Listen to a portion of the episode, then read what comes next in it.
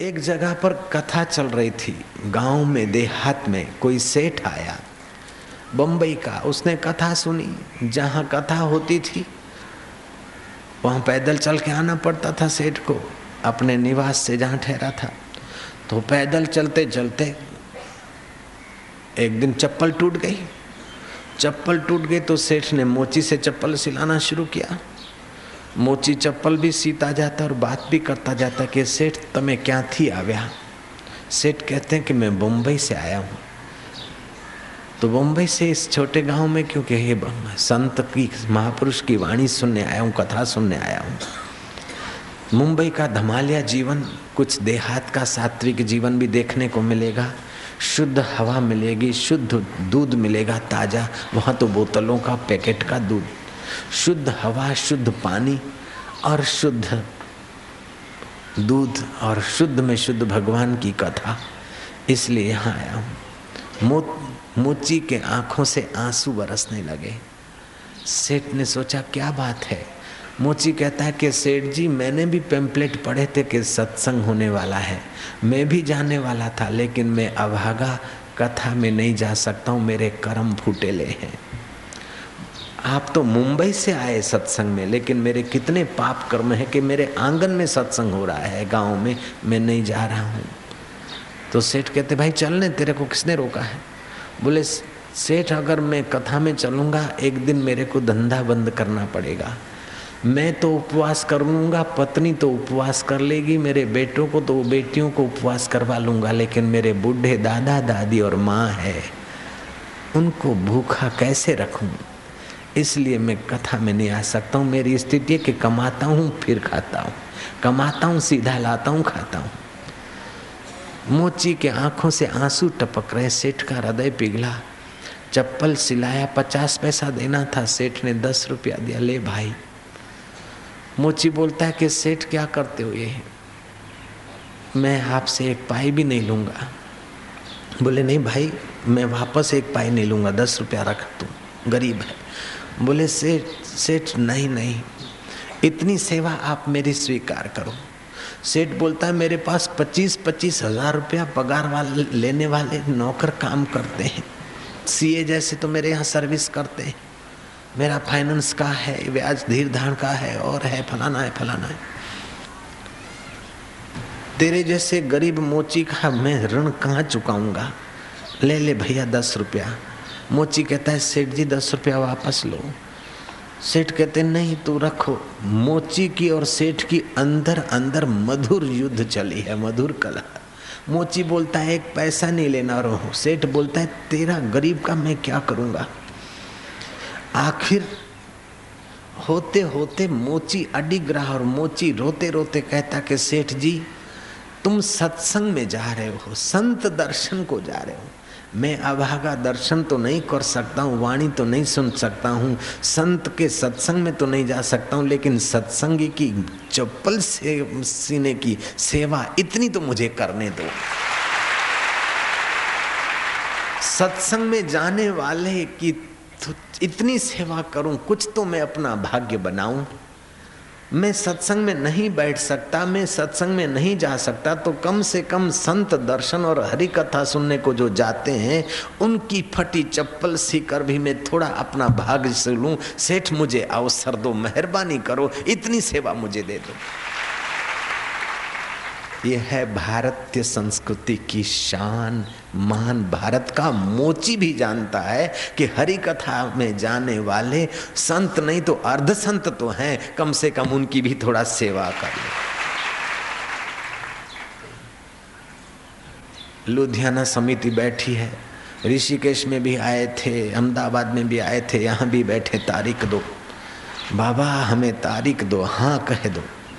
हम पैंतीस लाख रुपया खर्च करेंगे, जो आएँगे उनको भी रहे, रखेंगे, जिमाएँगे, सेवा करेंगे, कई मिल्क, दिल्ली समिति बैठी, उसने भी कहीं मिल्क रोज के स्टॉल खोल दिए तो कहीं प्याऊ खोल दिए तो कहीं भंडारा खोल दिया, कि बाबा सत्संग सुनने आते, उनकी सेवा करने के लिए हम भंडारा कर रहे हैं तो हमने क्या कोई बड़ा काम किया? बेटे बेटी की शादी में हमारे हज़ारों लाखों रुपया खर्च हो जाता है तो जीवात्मा परमात्मा की शादी में हमारे पाँच पच्चीस हज़ार खर्च हुए तो हमारा भाग्य खुलेगा बाबा।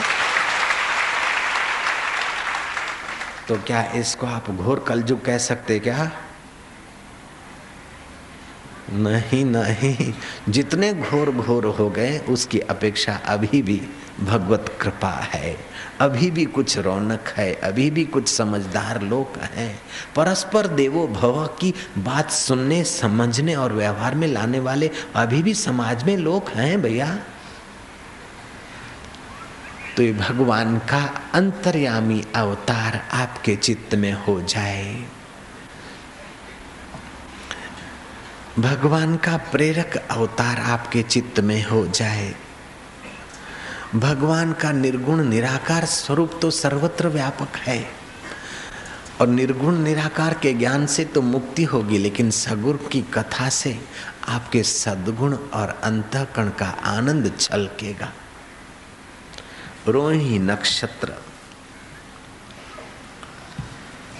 कैसा पवित्र सुहावना नक्षत्र होगा। महाराज वो भगवान का प्रेरणा अवतार। वसुदेव देव की पापी कंस ने कैद कर रखे। दशमा स्कंद में कंस की व्याख्या आती है। हिंसक एवं कंस उच्चते जो वाणी से दूसरे को सताए, हिंसा करे। जो कर्म से दूसरे की हिंसा करे, जो अपना अहम मारू धारू थाए। बस मैं बोला, मैं चाहता बस वही हो। ऐसी जो अकड़ पकड़ है, दूसरे का दुख, मुसीबत किसी विचार में नहीं, लेकिन हमने जो ठान ली, वो करके ही रहे। इस प्रकार का जब अहम ज़ोर पकड़ लेता है हिंसक एव कंसम उच्चते वो कंस की दो पत्नी भी बताई है। एक का नाम है अस्थि और दूसरी का नाम है प्राप्ति। समझ लेना, वृत्ति। पत्नी मनो, वो वृत्ति कंस की, अहंकार की वृत्ति क्या है? इतना तो है, इतना और चाहिए। इतना तो है, इतना और करूँगा। इतनों को तो ठीक किया, इतनों को और ठीक करूँगा। इस प्रकार का अहम जब ज़ोर पकड़ जाता और ऐसे अहम ज़ोर पकड़े राजे महाराजे बढ़ जाते हैं समाज में तो समाज बेचारा त्राहिमाम पुकारता है। तो जो अहम के प्रभाव में समाज शोषित होने लगता है तो फिर कृष्ण अवतरित होते हैं। श्री कृष्ण अवतरित हों, इसलिए नारद जी ने भी बड़ा काम किया। वसुदेव देवकी ने भी बड़ा सहयोग दिया। तपस्या किया भगवान हमारे यहाँ अवतरित हो। कंस को बताया कि तेरे यहाँ जो, जिसको तुम ली बहन बनाकर, विवाह कराकर, बने मानकर जिनको विदा दे रहे उसी के कुख से जो आठवां बालक होगा, वो तुम्हारा शत्रु होगा। कंस को, अहंकार को कदम कदम पर भय होता है कदम कदम पर अस्थि और प्राप्ति को मेरा जो है और मिलेगा उसको संभालने के लिए न जाने क्या क्या डिसीज़न लेता है। वसुदेव देवकी को छोड़ने जा रहा है, सुना तो निकाली तलवार। देवकी को मारने जा रहा है, वसुदेव ने समझाया, देवकी तो तेरी शत्रु है, देवकी का आठवां बालक तेरा शत्रु होगा। वो हम तुझे ही दे देंगे, भैया, बहन को क्यों मारे? समझाया। कैद कर दिया बहन को, बनेवी को। अहंकार ये नहीं देखता है कि लोग को क्या कहेंगे? अथवा कर्म कितने कठिन हो जाएँगे? लेकिन अहंकार अस्थि प्राप्ति के चक्कर में और गहरा जैसे हाथी कादों में घिरता जाता है, ऐसे अहंकार विशिष्ट व्यक्ति न जाने क्या क्या करके अपने को और अपने समाज को या अपने कुटुंब को या अपने इर्द गिर्द वालों को परेशान कर देता है। उस परेशानी से ऐसे कंस जैसे धरती पर राजा बढ़ गए, पृथ्वी गौ का रूप धारण करके गई और भगवान को प्रार्थना की, इस प्रकार की कर कथाएँ तुमने सुनी होगी। भगवान अवतरित होते हैं।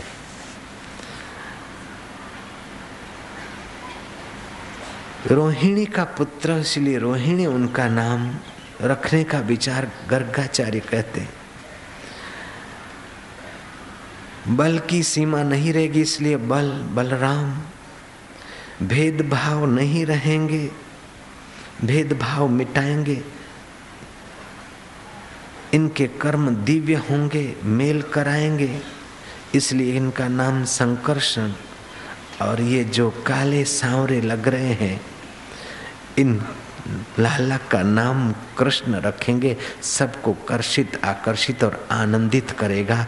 इसलिए बालक का नाम गर्गाचार्य कृष्ण रखते हैं।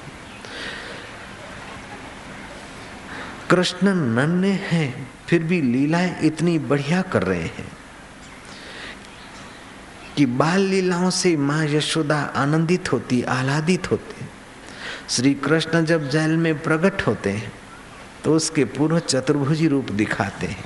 परदेश के लोग वर्ल्ड पार्लियामेंट के लोग बोलते हैं कि हमारा धर्म बड़ा है और तुम्हारा हिंदुस्तानियों का भगवान तो कुछ भी नहीं।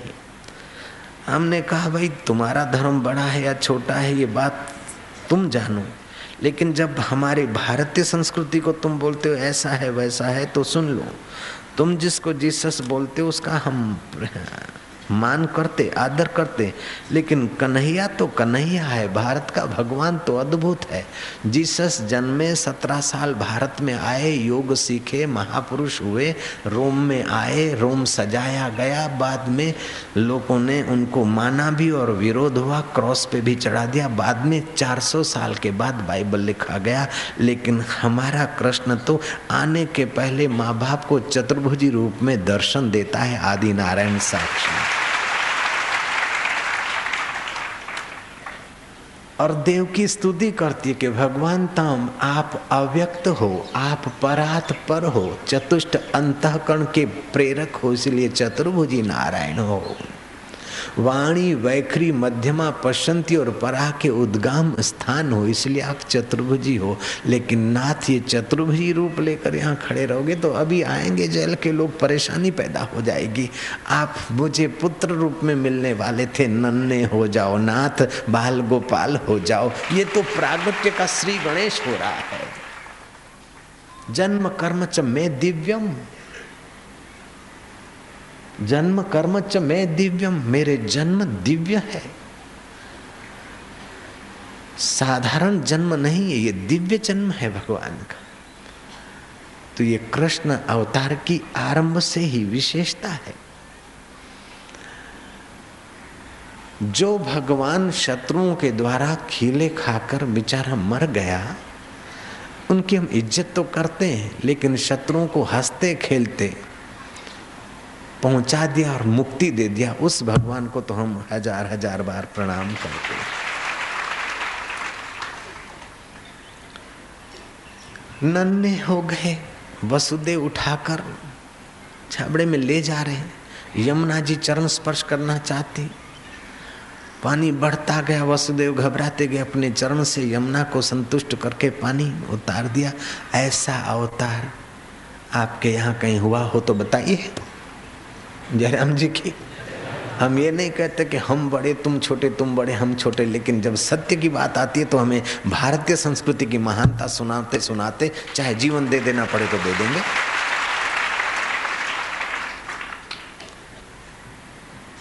महाराज, फिर तो वो लोग मानेंगे, प्रणाम भी करेंगे। सत्य तो सत्य ही होता है और निस्वार्थ सत्य बोलना और मधुर सत्य बोलना तो पराय को भी अपना बना लेता है। महाराज, गोकुल में गए हैं नंद बाबा कृष्ण को लेकर। जब कृष्ण आए हैं, भगवान आए हैं तो बंधन खुल गए अब देखना, यहाँ तत्व ज्ञान दर्शन शास्त्र दिखेगा कदम कदम पर। भगवान अवतरित हुए हैं तो वसुदेव के बंधन खुल गए और वो भगवान को लेकर जाता है गोकुल में। गो माना इंद्रियाँ, इंद्रियों के कुल में जो इंद्रियातीत है, वो इंद्रियों के कुल में आँख से दिख सके, हाथ से छुआ जाए,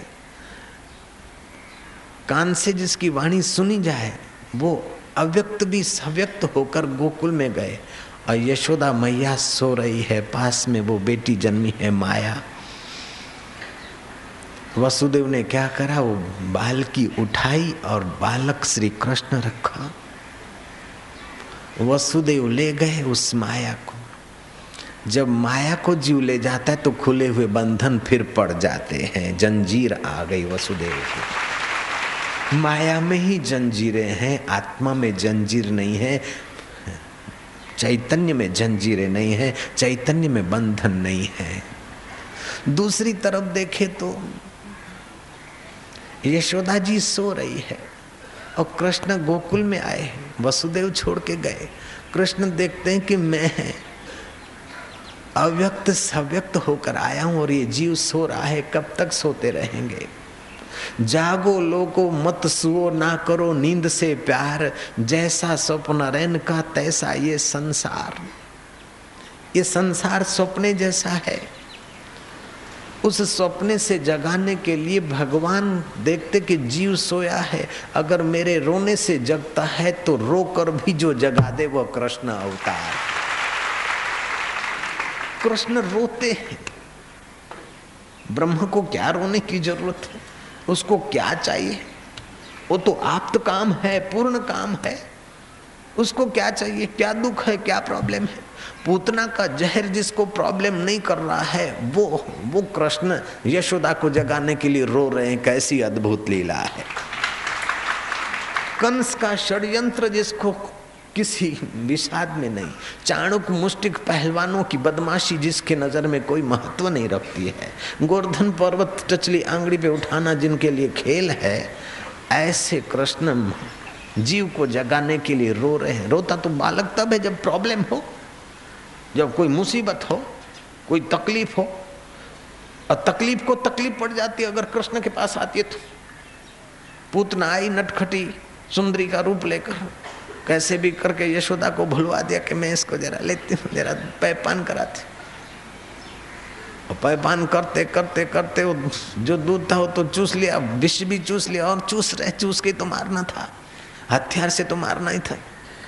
हथियार से तो मारना नहीं, चूसे पूतना बोलती, छोड़ो छोड़ो छोड़ो। कृष्ण सोचते कि मैं पकड़ता नहीं और एक बार पकड़ता हूँ तो फिर छोड़ता नहीं। एक बार केवल ईश्वर आपके किसी सत्कर्म से आपको पकड़ ले, बस। आप कोई ऐसा कर्म करो कि तुम्हारा अंतर आत्मा तुम पर धन्यवाद बरसा दे। मुझे ऐसा अनुभव हुआ। मैं मंदिर में जाता, पूजा करने के बाद ही पानी पीता था। एक बार वो पूजा का लोटा शिव मंदिर में तो जल और दूध होता है। एक जवान रास्ते पे गिरा पड़ा था। लोग देख देख के जा रहे थे। मैंने पूजा का लोटा रखा, उस जवान को हिलाया, डुलाया, उसको सचेत किया। उसने बोला, पानी पानी।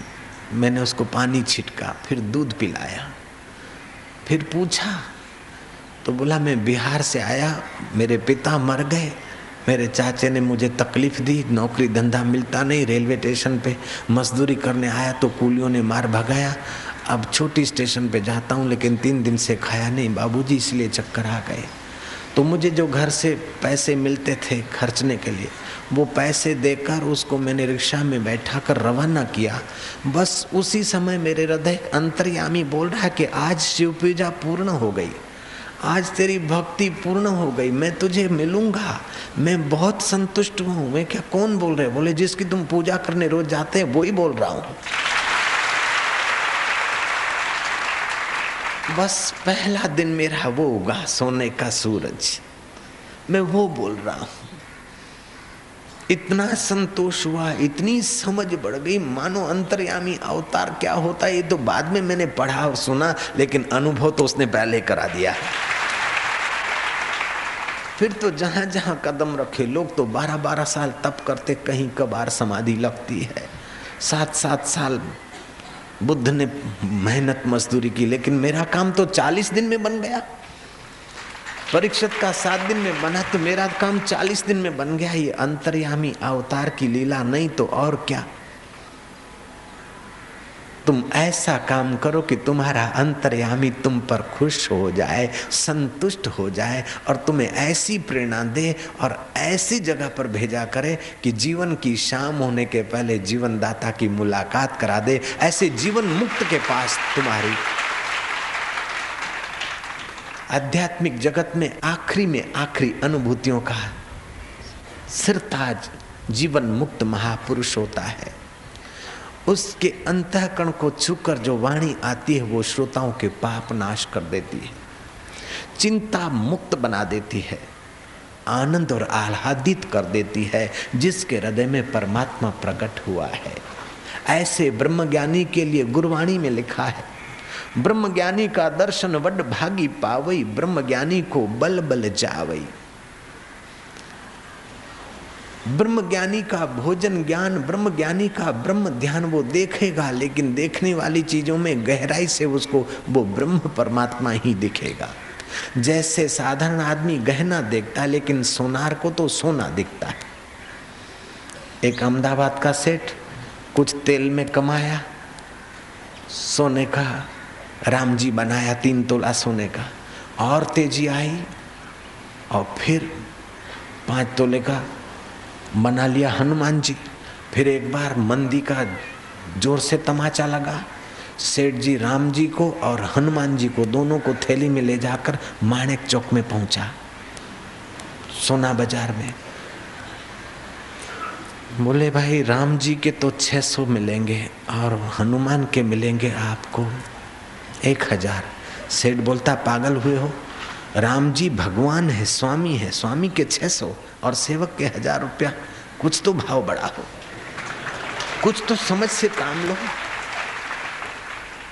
उस सोनार कहता है कि, राम जी आप ले जाइए और हनुमान जी आप ले जाइए। हमें तो तीन तोला और पाँच तोला। दे दीजिए, दो सौ रुपये तोले का ज़माना होगा। होगा 1970 का आसपास का, पैंसठ के आसपास का ज़माना होगा। तो सोनार को सोना दिखता है और ग्राहक को आकृति दिखती है। ऐसे दुनियादारों को जगत दिखता है और जिसको ज्ञान होता है उसको जगदीश्वर दिख रहा है।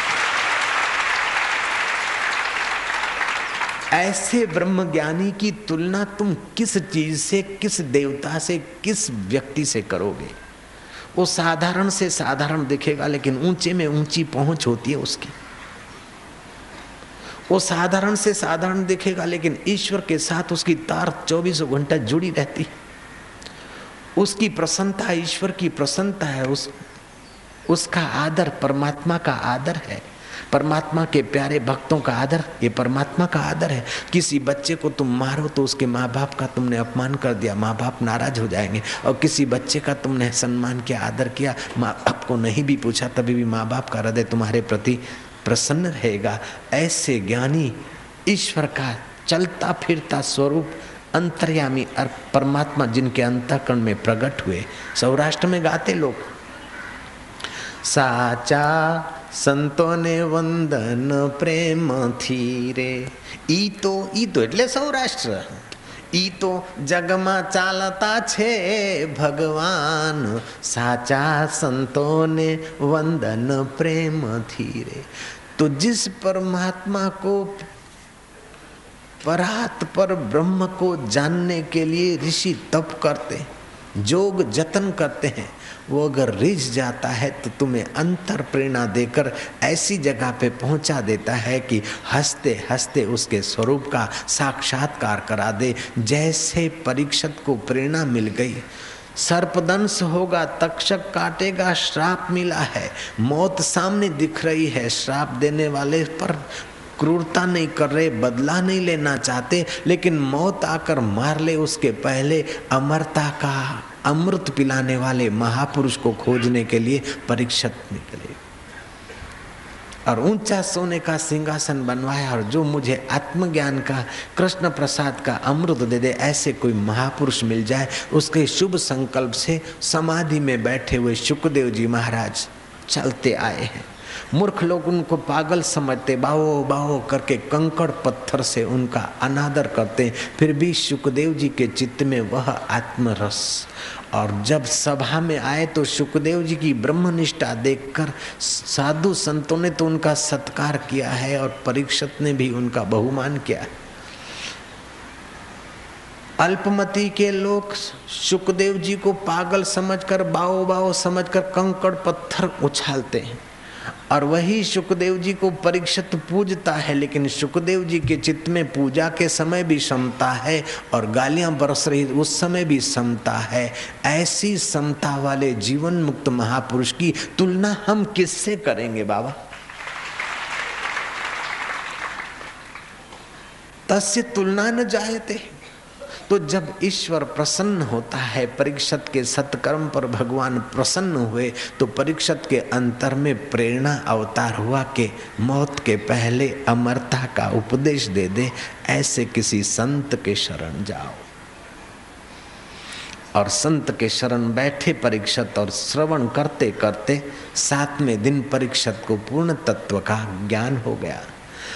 भागवत की कथा सुनते सुनते पाँचवें दिन सुखदेव जी महाराज ने परीक्षत पर संप्रेक्षण शक्ति शाम्भवी दीक्षा, अपना शुभ संकल्प, आशीर्वाद बरसाया दृष्टि से। और फिर प्रश्न किया कि सुखदेव जी कहते कि परीक्षित तेरे को भूख लगी होगी तने भूख लागी હશે તરસ લાગી હશે કે બાપજી જે ભૂખ અને તરસ તો મને ઋષિનો અપમાન કરાવવાની ધૃષ્ટતા કરાવી તે કથા શ્રવણ કરતા કરતા મારી ભૂખ ને તરસ ક્યાંય જતી રહી મને ખબર નથી એટલે સત્સંગ પાન કરાવો કથા શ્રવણ કરાવો પરીક્ષિતના આ ઉત્તરથી સુખદેવજી મહારાજ સંતુષ્ટ થયા કે સતપાત્ર છે બે દિવસ બીજી કથા ચાલીને સાતમે દિવસ પરીક્ષતના માથે સુખદેવજી બરદસ્ત પધરાવી સ્પર્શ દીક્ષા આપી અને કહ્યું કે આ જે રાજા મહારાજાઓની વાર્તાઓ કહી એ તારા ચિત્તરૂપી પક્ષીને જાળમાં બેસાડવા માટે. બાકી તો તારો આત્મા એ મુક્ત ચૈતન્ય છે. તક્ષકનું શરીર એ પણ માયાનું ને તારું શરીર પણ માયાનું, માયા માયામાં જન્મે અને મરે. તું આત્મા અમર કૃષ્ણનો સનાતન સત્ય સ્વરૂપ છે. તું અમર આત્મા છે. અહમ બ્રહ્મ પરમધામમ પરમાનંદમ પરમ પદમ. ઉદ્ધવજી અને બીજાએ પૂછ્યું કે, પ્રભુ, આપ યુગ યુગમાં આવો તો છો? અને ગોલોકમાં જાઓ છો? પણ હવે આપ આવ્યા ને જશો તો પછી આ કળયુગ આવે છે લોકોનું રક્ષણ કોણ કરે છે लोगों को प्रेम कौन देगा आनंद कौन देगा माधुर्य कौन देगा आप आए तब तक तो थोड़ा सुंदर सुहावना हुआ आप चले जाएंगे तो फिर तो संसार बहुत दुखी होगा भगवान कहते हम चले जाएँगे तो हमारा जो श्रीमद् भागवत में है, उसमें हमारा वो प्रेमा अवतार का प्रसाद मिलेगा, जो भगवत कथा करेंगे, सुनेंगे, उनको वही रस और आनंद आता रहेगा, माधुर्य मिलता रहेगा. इंदिरा गांधी की गुरु जवाहरलाल जहाँ सिर झुका के अपना पुण्य बढ़ाते थे, ऐसी आनंदमय माँ जब शरीर छोड़ रही थी तो आश्रम वासियों को, संचालकों को बुलाया। किसी संत के आश्रम की सेवा करना या संचालन करने का अवसर मिलना, ये भी भागशाली व्यक्ति को होता है। और कहीं कहीं कोई समाज में किसी कारण से कुछ लोग कोई अल्ज़ाम लगा दे और हँसते हँसते मुँह सहते हुए भी इतनी व्यवस्था करे रखना, ऐसे संचालकों को शाबाश है, धन्यवाद।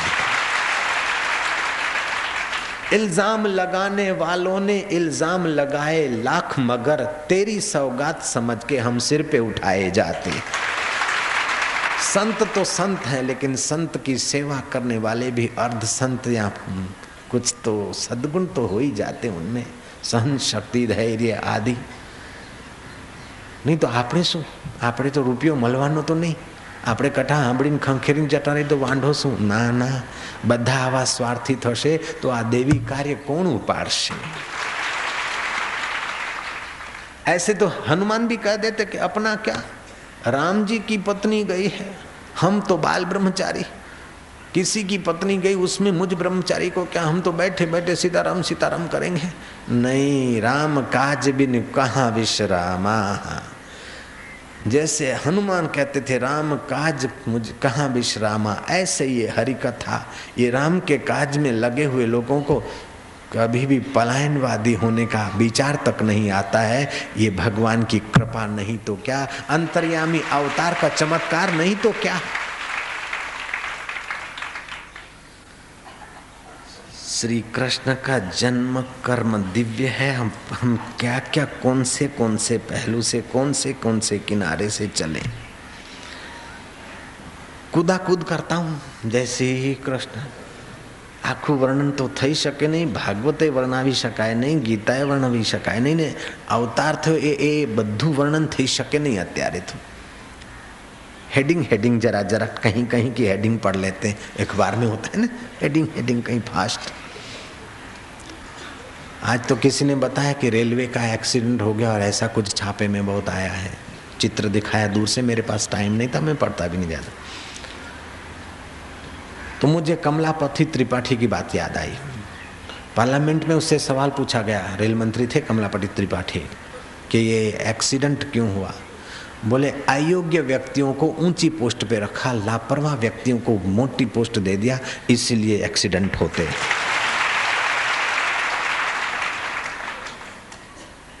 प्रमोशन तो करो उदार तो बनो, लेकिन सामने कुछ योग्यता हो, ऐसा अधिक योग्य योग्य व्यक्ति को योग्य जगह दी जाए।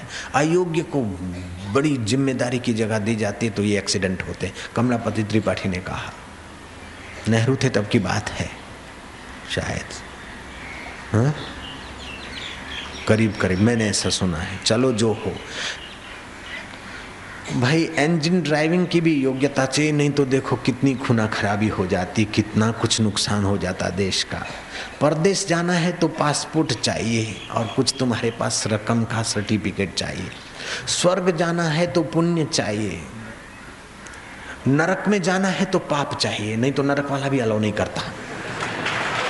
जयराम जी की। जेल में जाना है, नहीं तो तुम्हारे पास कोई सजा और जज का लिखित कुछ हो, तभी जेल वाले रखेंगे नहीं तो जेल में भी नहीं रहने देते। स्वर्ग में जाना है तो पुण्य चाहिए, नरक में जाना है तो पाप चाहिए, वैकुंठ में जाना है तो भगवत भक्ति की पूंजी चाहिए, लेकिन सत्संग में आना है तो हाथ हिलाते हिलाते पहुँच जाओ भाई, वहाँ स्वर्ग की टिकट भी मिलती है, वैकुंठ की टिकट भी मिलती है, और वैकुंठाधिपति का पूरा पता भी मिल जाता है मुफ़्त में। नारायण हरि नारायण हरि, नारायण। कृष्ण ने यशोदा को जगाया, यशोदा जी जागी। कुछ दिन बाल लीला की बातें बता, कुछ थोड़ी बता रहे। कृष्ण नन्हे मुन्ने, जब बोलने को हुए तो क्या बोलते हैं? कभी कभी खेलने को हुए तो दौड़ के उठे और यशोदा मैया गोपियों से बात कर रही गोपियाँ उस गोविंद को देखने को आई। कृष्ण उठ के आए और यशोदा के पीछे आकर यशोदा के आँखों पर अपने नन्हे नन्हे हाथ की पट्टी बाँध दी। यशोदा का प्यार उमड़ा है मेरा लाला लाला। यशोदा की चोटी पकड़ के खींचने लगे। नन्हा बच्चा और वो भी कृष्ण जब चोटला खींचता हो, माताओं को पता है अपना मुन्ना चोटली खींचे तो कितना मज़ा आता है। जैसे कृष्ण चोटी अरे लाला, छोड़ छोड़। इतने में कृष्ण की नज़र आसमान पर गई। यशोदा को छोड़ दिया, चोटली को छोड़ दिया। ला दे ला दे ला दे क्या ला दूँ ला दे ना। गोपियाँ कहती है, लाला, क्या ला दे मेरे बाप तू जो चाहे वो ला दे क्या मक्खन खाएगा? बोले तो क्या दूध पिएगा? तो क्या गुलाब जामुन ला दूँ छी। तो क्या मिश्री खाएगा? बोले तो क्या मेवा मिठाई ला दे बोले ला दे ना ला दे ना। गोपियाँ कहती, क्या ला दे बोले ला दे ना। बोले, क्या ला दे तू ला दे ना। अरे लेकिन क्या ला दे कि ओ ओ, ओ मना आकाश का चाँद ला दे। गोपियाँ कहती मेरे बाप। ये कैसे ला दे? वो चाँद वो, वो, वो बेटा वो तो आकाश का हंस है। हम बोले ला दे। तो हंस उड़ाएगा कि तू ला दे। ओ पैर पछाड़ रहे हाथ पछाड़ रहे बाल चेष्टा बाल सुलभ चेष्टा। वो गोपियाँ चुप कराने में और वो झूमने में ला दे ला दे यशोदा ने गोद में उठा। नहीं नहीं, मेरे कन्हैया देख देख। वो बेटा, वो हंस नहीं है। ला दे ना लेकिन देख, सुन क्या है, वो है चंद्रमा। बोले हाँ चंद्रमा, वो चंद्रमा ला दे यशोदा कहती, बेटा, वो चंद्रमा, अब देखो माइयों की युक्ति, बच्चे को कैसे मोड़ना चाहिए? नहीं मिलेगा, नहीं, नन्नो नहीं भाणवानो हाँ भले। दे पर तू वार्ता सांभड़ हम तुझे ला देते हैं लेकिन तू बात सुन. ये जो चंद्रमा है ना, ये इसमें देखो, बीच में काला काला दिखता है. हाँ क्या दिखता है? बेटा, वो विष है. छी छी, विष है. बोले, विष चंद्रमा में कहाँ से आ गया? बोले, वो चंद्रमा में विष आ गया. वो समुद्र मंथन हुआ था, देवदानव मिलकर समुद्र मंथन किए थे. वहाँ से विष निकला था. और चंद्रमा भी निकला था। तो विष तो शंकर भगवान पी गए थे। बोले, शंकर भगवान ने पीते पीते जो दो बूंदे ढुल गई, बोले, वो तो सांपों ने चाट ली, इसलिए सांप जहरी है। बोले, एक आध बूंद उसके साथ भी जुड़ गई है। लाला तो देख चाँद के तरफ़ ऐसे करते करते मत्थे पर उंगलियों के अग्रभाग से जरा सहलाती गई। कन्हैया को नींद आ गई। जो सारे विश्व की नींद खोलने को आया है, वो नींद की लीला नहीं करे तो और कौन सी लीला करेगा? चंद्रमा तो लाना नहीं और खाना नहीं, कुछ करना नहीं, लादे लादे करके, लीला करके सो। फिर एक आध बार किसी गोपी के यहाँ गए। जिनको गोपियाँ कहते हैं, या जो बाबू लोग कृष्ण पर या गोपियों पर आरोप करते हैं, वे लोग कान खोल खोल के सुन ले। जो लोग बोलते हैं, श्री कृष्ण ऐसा करते थे, ऐसा करते थे, नाचते थे गोपियों के साथ, ऐसा करते थे। उस समय कृष्ण की उम्र भी छोटी थी और दूसरी बात ये, जो गोपियाँ सुनते हो, वो कोई साधारण लड़कियाँ नहीं थी। कोई तो ऋचाएँ थी वेद की, साकार, गोपी का रूप लेकर आनंद लेने को अवतरित हुई। और कोई ऋषि थे, मुनि थे, कोई तपस्वी थे, कोई जति थे, कोई जोगी थे। शास्त्र में आता है कि ऋषि हरिधामा निराहार रहकर क्लीन काम विजय युक्त विशाक्षरी मंत्र का तीन कल्प तक जप करते रहे। बाद में सारंग की पुत्री बने और रंगवेणी उसका नाम पड़ा वो गोपी श्री कृष्ण की थी। रंगवेणी जो गोपी थी, वो तीन कल्प पहले ऋषि हरिधामा निराहार रहकर जप करते थे, वह ऋषि रंगवेणी बने तो इतनी तपस्या के बाद जो आया है, वो कोई साधारण जीव नहीं है, वो कोई साधारण गोपी नहीं है। जाबाली ऋषि बिचरते बिचरते बावली के किनारे आए ब्रह्म विद्या से दीक्षित हुए। एक पैर से खड़ा रहकर तपस्या किया और वो उन कल्पों के बाद प्रचंग के पुत्र चित्रगंधा नाम की वो गोपी हुए हैं। जो चित्रगंधा है, वो अगले कल्प में जावाली ऋषि थे। अब ऐसे पवित्र पवित्र आत्मा गोपियों का रूप लेकर आए हैं और वो साकार ब्रह्म की नटखटी लीला नहीं देखें तो और क्या देखें? ऐसे कई ऋषियों का नाम आता है, यहाँ सबका वर्णन करें तो समय लग जाएगा। कुल मिलाकर इतना समझना है कि सब पुण्य आत्मा, देव देव आत्मा और ऋचाएँ अथवा अगले जन्म के कोई तपस्वी है तो कोई जति है तो कोई जोगी है तो कोई कुछ है, ये लोग आए श्री कृष्ण ऐसे लोगों के बीच कभी खेल खेलते किसी गोपी ने पकड़ लिया कि, लाला, आज तेरे को नहीं छोड़ूँगी। और गोपी ने कृष्ण को बांधना चाहा, लेकिन वो कृष्ण को बांधे तो कृष्ण के नन्हे हाथ कृष्ण घसीट के खींच लेता। गोपी फिर जरा बांधे तो निकाल लेता है। ऐसे करके कृष्ण हंसता है कि, पगली, बांधना नहीं जानती तो रसी लेके क्या खड़ी ला, मैं बाँध के दिखाता हूँ। तू बाँध के दिखाता कि बोले हाँ सब सीखना पड़ता है। आजा मैं तेरे को सिखाऊं। अच्छा कन्हैया, सिखाओ कैसे बांधा जाता है? एक एक छेड़ा तो थंभ को बांधा कृष्ण ने, और दूसरा छेड़ा गोपी के हाथ पर घुमा के, ये देख, ये एक गांठ। बोले हाँ देख लिया। बोले ठहर ठहर बराबर सीख ले। फिर दूसरी आंटी लेके हाथों के बीच से निकाल के, ये दूसरी गांठ। फिर ऐसे वैसे घुमा के मज़बूत करके ये तीस ली गांठ फिर ऐसा करके आगे से यूँ करता जा रहा है। इतना ही नहीं कि खोल सके। ऐसे कर रहे, बिल्कुल मज़बूत। ऐसे करके करते करते नौ गांठ बांधी। गोपी बोलती, बस मैं सीख गई सीख गई। छोड़ छोड़। बोले, छोड़ छोड़, पगली। छोड़ने को थोड़े बांधा है। ले। अरे, तू मुझे तू मुझे बांधना सिखाती थी। तो मैंने सिखा दिया, तेरे को बांधना ऐसे बांधा जाता है। लेकिन अब खोल दे, मैं तेरे को बांधोगे। जा, मैं बंधन में नहीं आता हूँ, जा। और अंगूठा दिखाकर जीप दिखाकर मुस्कुरा रहे और गोपियाँ मज़ा ले रही है। ले ले, यशोदा माँ के पास भाकी के, माँ माँ, तेरे लाला ने तो कमाल कर दिया। रेणुका को तो ऐसा बांधा ऐसा बांधा कि उसके नाक में दम आ बोले। अरे, ऐसा नहीं हो सकता। ये बालक उस इतनी बड़ी को बाँध सकता कि, माँ, ये दिखता नन्ना है। ये भी ताजुब के नन्ना दिखता है, लेकिन सारे जगत को जो चला रहा है, वो तो चतजानंद दिखता ही नहीं, फिर भी बाँध रखा है माया को। जब निकल जाता है सूक्ष्म शरीर तो उसमें चैतन्य होता कहाँ दिखता है?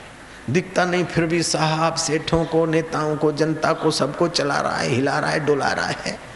ज़रूरी नहीं कि दिखे, वही होता है। कभी कभी न दिखने वाली चीज़ों में बहुत सामर्थ्य होता है। प्राय करके न दिखने वाले में ज़्यादा सामर्थ्य होता है। न दिखने वाला चैतन्य में ही साकार ब्रह्म करने का और साकार जगत करने का सामर्थ्य है। ये दिखता जो जगत है, वो तो कुछ भी नहीं। सपने में जो दिखता है, वो बड़ा बड़ा दिखता है, लेकिन जिससे दिखता है, जिस सत्ता से, वो सत्ता नहीं दिखती है। और सपने का जगत बहुत बड़ा दिखता है। ऐसे जागृत का जगत दिख रहा है, लेकिन जिस सत्ता से दिख रहा है, वो नहीं दिखती है। लेकिन नहीं दिखती, फिर भी और जो जगत में जो सत्ता संचालित है वो अद्भुत सच्चिदानंद परमात्मा की है। उस परमात्मा का ज्ञान, उस परमात्मा का ध्यान और उस परमात्मा का सुमरण चिंतन करके जीव को अपना कल्याण करना चाहिए। ईश्वर की अलग अलग लीलाएँ और चेष्टाएँ देखकर ग्वाल गोप गदगद हो रहे हैं। वह भगवान कृष्ण अद्भुत लीला करते, सबका मन अपने तरफ़ आकर्षित करते हैं। कर्षति आकर्षति इति कृष्ण। सुप्रसिद्ध यादव वंश के महान वारस। जन्म कर्म जिसके दिव्य हैं, रोहिणी नक्षत्र में जो अवतरित हुए हैं, विजय मुहूर्त के समय में जो प्रकट हुए हैं, ऐसे जगत गुरु श्री कृष्ण प्रेमा अवतार की जय हो। द्वारता द्वारिका के संस्थापक, राजाओं को सिंहासन पर बिठाने वाले भव्य प्रतिभाशाली और युग पुरुष, ऐतिहासिक पुरुष श्री कृष्ण की जय हो। उस महात्मा स्वरूप श्री कृष्ण परमात्मा ने बिल्व मंगल को दृष्टि दी और उसका हाथ पकड़ के रास्ता दिखाया। द्रौपदी के चिर हरण में, हरण के समय साड़ियों का अवतार लिया। द्रौपदी की जरासी भाजी खाकर दुर्वासा को और उसके शिष्यों को संकल्प मात्र से तृप्त कर दिया। भक्तों के हृदय को चुराने के लिए जिसने मक्खन चोर लीला की, राजसु यज्ञ में अपमान और तिरस्कार के सौ सौ शब्द सहे और अंत में शिशुपाल के तेज को शिशुपाल के जीव को अपने में समाविष्ट कर लिया। ऐसे कृष्ण की जन्माष्टमी, आज की जन्माष्टमी की आपको बधाइयाँ हो और कन्हैया की जय हो।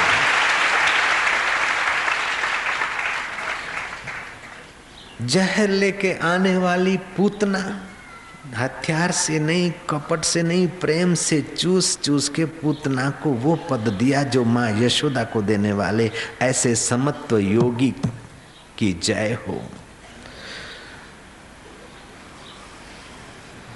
उद्धव को अंत समय श्री कृष्ण ने उपदेश दिया कि उद्धव ये जो कुछ दिखता है, यद इदम मनसा वाचा चक्षुर्भ्याम श्रवण आदि भी नश्वरम गृहमाणम च विधि माया मनोमयम ये जो कुछ आँखों से देखा जाता है, कानों से सुना जाता है, मन से सोचा जाता है, ये सब माया है।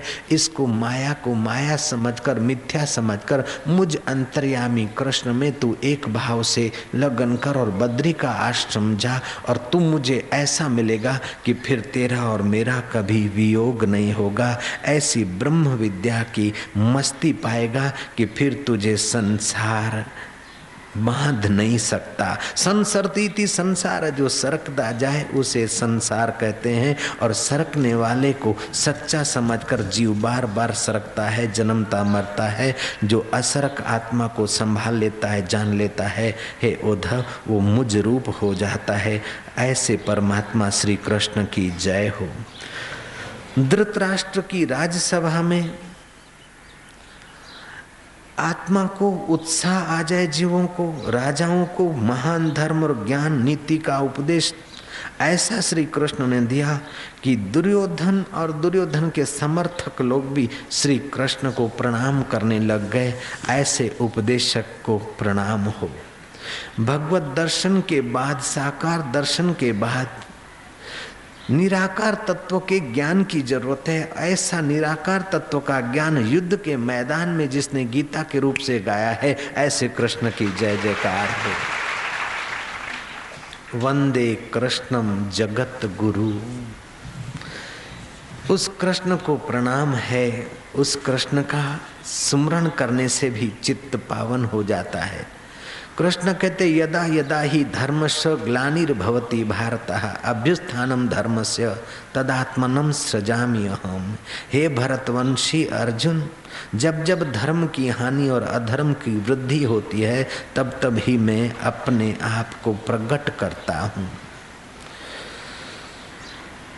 जब जब धर्म की हानि होती है, अधर्म की वृद्धि होती है तो मैं अपने को प्रकट करता हूँ। युग की मर्यादा से अभी भगवान इस समय प्रकट नहीं हो रहे हैं, फिर भी भगवान के नित्य अवतार संत के हृदय में भगवत तत्व का प्रागट्य तो हमको मिल ही रहा है। नित्य अवतार, नैमित्तिक अवतार, अंतर्यामी अवतार, प्रेरणा अवतार, नैमित्तिक अवतार भले अभी न हो, लेकिन तुम्हारा प्रेरणा अवतार तो मेरे साधकों के हृदय में होता रहता है। तुम्हारा अंतर्यामी अवतार तो सबके हृदय में है, तुम्हारा साक्षी अवतार तो सबके हृदय में है। जो भी कुछ कर्म करते साथ साथ गुफा में बैठकर समाधि करो। कोई न देखे, कोई कुछ का कुछ बकता रहे, फिर भी तुम समाधि करते हो तो तुम्हारा साक्षी अंतर्यामी अवतार वो तुम्हारी योग्यता विकसित कर लेता है। साथ साथ भोरों के बीच छुप कर तुम दारू, शराब या कुकर्म करते हो। कोई नहीं देखता, फिर भी वो साक्षी अवतार तुम्हारे अंतर में देख रहा है। वो तो अभी भी मौजूद है। कीड़ी के पग नेवर वाजे, सो भी साहेब सुनत है। एक आदमी आके बोले, बापू, मैं सचमुच कभी मैंने दारू नहीं पिया। लोग बोलते हैं कि छुप के दारू पीता है। बापू, मेरे पर लाछन लगता है। मैंने क्या है पागल कहीं के? इतने में रोता है, घबराता है। कि बापू एना करता मरी जाऊ सारू। खोटा आक्षेप होता है ना करता तो मरी जाऊ सारू हमें, हमने कुछ भी नहीं किया। बीड़ी भी नहीं पी, दारू भी नहीं पिया, ये भी नहीं किया, मेरे पर आक्षेप रखे ये दारू पीता है, ये बीड़ी पीता है, ये फलाना करता है। मैं क्या भैया तो तो बहुत साधारण है। अच्छे अच्छे सेवक जो सेवा करते हैं, उन पर भी आरोप आ जाता कि ज़मीन दबाते हैं। एक सुई की नोक पर रहे, इतनी भी ज़मीन नहीं दबाई बेचारों ने। जयराम जी की, वो हँसते हँसते सुन रहे तो तू क्यों नहीं ये करता है? अरे, भगवान कृष्ण पर भी आरोप लगे थे। चौथ का चाँद देखा था श्री कृष्ण ने और कृष्ण पर आरोप लगा उस वर्ष में। स्वांतिक मणि कृष्ण ने चुराया है। और आरोप ने तो इतना ज़ोर पकड़ा, इतना ज़ोर पकड़ा कि महाराज स्वयं कृष्ण के निकट के लोग भी कृष्ण में शंका करने लग गए। और तो क्या बलराम भी कृष्ण से रूठने लगे कि तुमने नहीं चुराई तो और कौन चुरा सकता है? ले मारो वालो, जबरन पकड़े। आखिर कृष्ण को बहुत सारा जूझना पड़ा और वो कलंक उतारने के लिए ओ क्या क्या हुआ भागवत में लंबी कथा है मणि लादी जिसने चुराई थी उनको पकड़ा कृष्ण घाट वाला बाबा ने મને પૂછ્યું કે ભાદરવા સુદ ચોથનો ચંદ્રમા જોવાથી માણસને કલંક વાગે લાગે છે એ વાત તમને કેવી લાગે છે મેં કીધું શાસ્ત્રમાં લખ્યું છે એટલે સાચી તો હશે કે તમે અનુભવ કર્યો છે મેં કહ્યું મેં તો અનુભવ નહીં किया तुमने कभी चौथ का चंद्रमा देखा है? मैं क्या, मेरे स्मरण में नहीं आया कि चौथ का चंद्रमा देखा कि नहीं देखा? तो घाट वाला बोलता कि मैंने देखा। एक साल देखा, जानबूझ के भादरवा सुद चौथ का चंद्रमा देखूँ, क्या होता है? मैं क्या, फिर क्या हुआ? बोले, कुछ भी नहीं। मैं क्या, शास्त्र में लिखा है कि कृष्ण ने चौथ का चंद्रमा देखा तो उस पर भी कलंक लगा। वो गणेश चतुर्थी को गणेश जी को ऐसा देखकर चंद्रमा हंस पड़े तो चंद्रमा को श्राप देते हुए गणपति ने कहा कि तुम मेरी हँसी उड़ाता है मेरे को ऐसा वैसा बोलता है। जा, आज के दिन कोई तेरा दर्शन करेगा तो उसको भी कलंक लगेगा। और तब से कलंक लगता है, अभी भी उसकी सच्चाई तुम देख सकते हो। अगर शास्त्र सच्चे हैं कि झूठे ऐसी किसी को भ्रांति हो तो भादरवा सुद चौथ का चाँद देख लो, फिर देखो वर्ष में क्या होता है। आजमाया हुआ नुकसा है भांजे, आजमाया हुआ। देखा हुआ, अनुभव किया हुआ नुकसा है, बिल्कुल गारंटेड है। जब भागवत की कथा भादरवा शुद्ध चौथ का चंद्रमा आप देख लो और फिर कलंक लगता कि नहीं वर्ष भर में, बढ़िया भारी कलंक, साधारण नहीं, बड़ा जोरदार लगेगा। आपको भी याद रहेगा, आपके साथियों को भी पता चलेगा कि अदर तेरे क्या आऊ थे? आऊ करो તમે કર્યું ના હોય આવું કર્યું घाट वाला बोलते मेरे को तो कुछ नहीं हुआ मैं क्या तुमको कुछ नहीं हुआ ये कैसे बोलते हो जब कृष्ण को हुआ और शास्त्र की बात है बोले मेरे को तो कुछ नहीं हुआ मेरे नाम की कुछ गंदी गंदी बातें दीवालों पे लिख दिया था और मेरे नाम कुछ का कुछ लोग बोल रहे थे मेरे को कुछ नहीं हुआ मैं क्या तुम अपने को आत्मा मानते हो इसलिए आपके आत्मा को कुछ नहीं हुआ बाकी आपके नाम को कलंक तो लगा बोले, वो तो खूब लगा खूब लगा। मैं क्या अच्छा अपन भी देखेंगे। तो एक बार पहले भी हमने देखा और इस बार हम यूरोप थे। भादरवा सुद चौथ को कहीं सत्संग करने जा रहे थे, पश्चिम के तरफ़ ड्राइविंग कर रही थी गाड़ी। बराबर चाँद देखते रहे, भर पेट देखते रहे। भादरवा सुद चौथ का चाँद हमने खूब देखा, डट के देखा। फिर देखा तो प्रवचन तो अच्छा हुआ। फिर इंडिया में आए। संत सम्मेलन की पूर्णाहुति। बिंद्रावन में मेरे हाथ से वो भी अच्छा गया। आगरे का प्रोग्राम भी अच्छा गया। कहीं कलंक नहीं। और फिर इधर उधर यहाँ की शिविर बिबिर हुई। सब बढ़िया। आए भोपाल का प्रोग्राम ये वर्ष भर के धमाधम प्रोग्राम हुए। मैं सोचा, ये क्या हुआ? भादरवा सुद चौथ का चाँद भूल गया क्या काम? ऐसे करते करते करते मैं क्या चेटी चंद में कुछ होगा? चलो। चेटी चंद भी बड़ा आनंद से, जय जयकार से बीत गया। फिर गोधरा का प्रोग्राम हुआ, गोधरा का भी बढ़िया हुआ। फिर मैंने क्या बॉम्बे में पहली बार होता है, क्रॉस मैदान है, भीड़ भड़ाके का जगह है, वहाँ ज़रूर कोई ऐसा वैसा, कोई निंदा करने वाला, कोई कुछ कुछ करेगा। लेकिन वहाँ भी देखा कि हो आज तक क्रॉस मैदान इतना नहीं भरा जितना इस योग वेदांत समिति के सत्संग में भरा। बहुत बड़ा झेझो का और वहाँ की कैसेट तो जी टीवी तक पहुँच गई और चौथी तारीख को, चौथी नवंबर को, सितंबर हाँ हाँ अगस्त, सितंबर, ये इसी महीने पाँच छः दिन के बाद। वो जी टीवी वाले देने वाले, ऐसा सत्संग हुआ। मैंने कहा, अब चौथ का चंद्रमा कहाँ गया? ऐसे करते करते महाराज, मैंने क्या चलो दिल्ली लाल किला है, राजधानी है, वहाँ तो गड़बड़ ज़्यादा होती है, क्या पता चलो डेट तो दे दिया, जो होगा देखा जाएगा।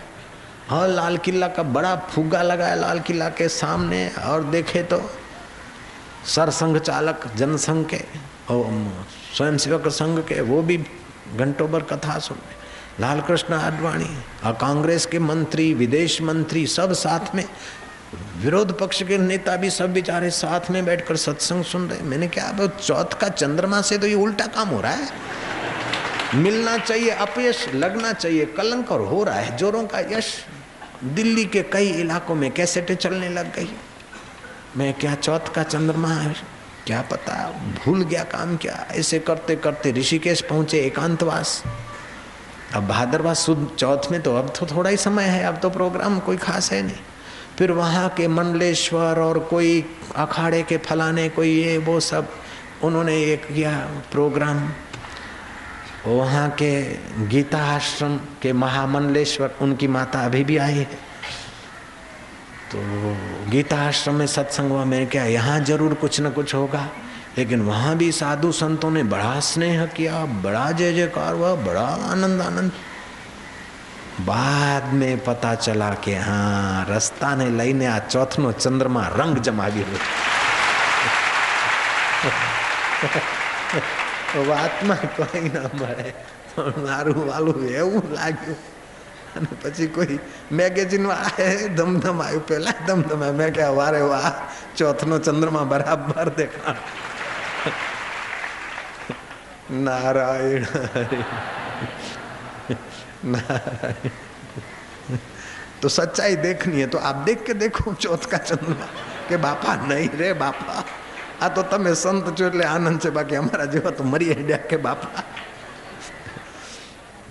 या भादरवा सुद चौथ के चांद का ऐसा विपरीत असर हो सकता है तो जो पूनम का चांद समान चांदों का चांद श्री कृष्ण है उसका उपदेश सुनकर आत्मा में गोता मारो तो लाभ भी इतना हो सकता है जिसको शास्त्र पर, भारतीय संस्कृति पर या शास्त्र पर संदेह हो, उसको बोलना, भैया, तू देख ले चौथ का चाँद। और दूसरा, भादरवा सुध चौथा है तब तक कुछ न कुछ तू ऐसा अनुभव करेगा कि भले तू दूध में धोया हो, फिर भी तेरे को ऐसा कलंक लगेगा, ऐसा कलंक लगेगा तू नहीं, हज़ारों लोग जानेंगे। नारायण नारायण नारायण। इस कलंक की निवृत्ति का एक उपाय भी है। अगर चौथ का चाँद दिख जाए तो पांचब का चाँद प्रयत्न पूर्वक देखे तो कलंक का ज़ोर मिटेगा। लगेगा लेकिन अच्छा हो जाएगा, मिटेगा। दूसरी बात यह है कि श्री कृष्ण पर भाद्रवा सुद चौथ के चाँद देखने का कलंक लगा था, वो जो कथा भागवत में आती है, वो सुन ले तो ये कलंक की निवृत्ति होती है। नारायण नारायण नारायण नारायण नारायण।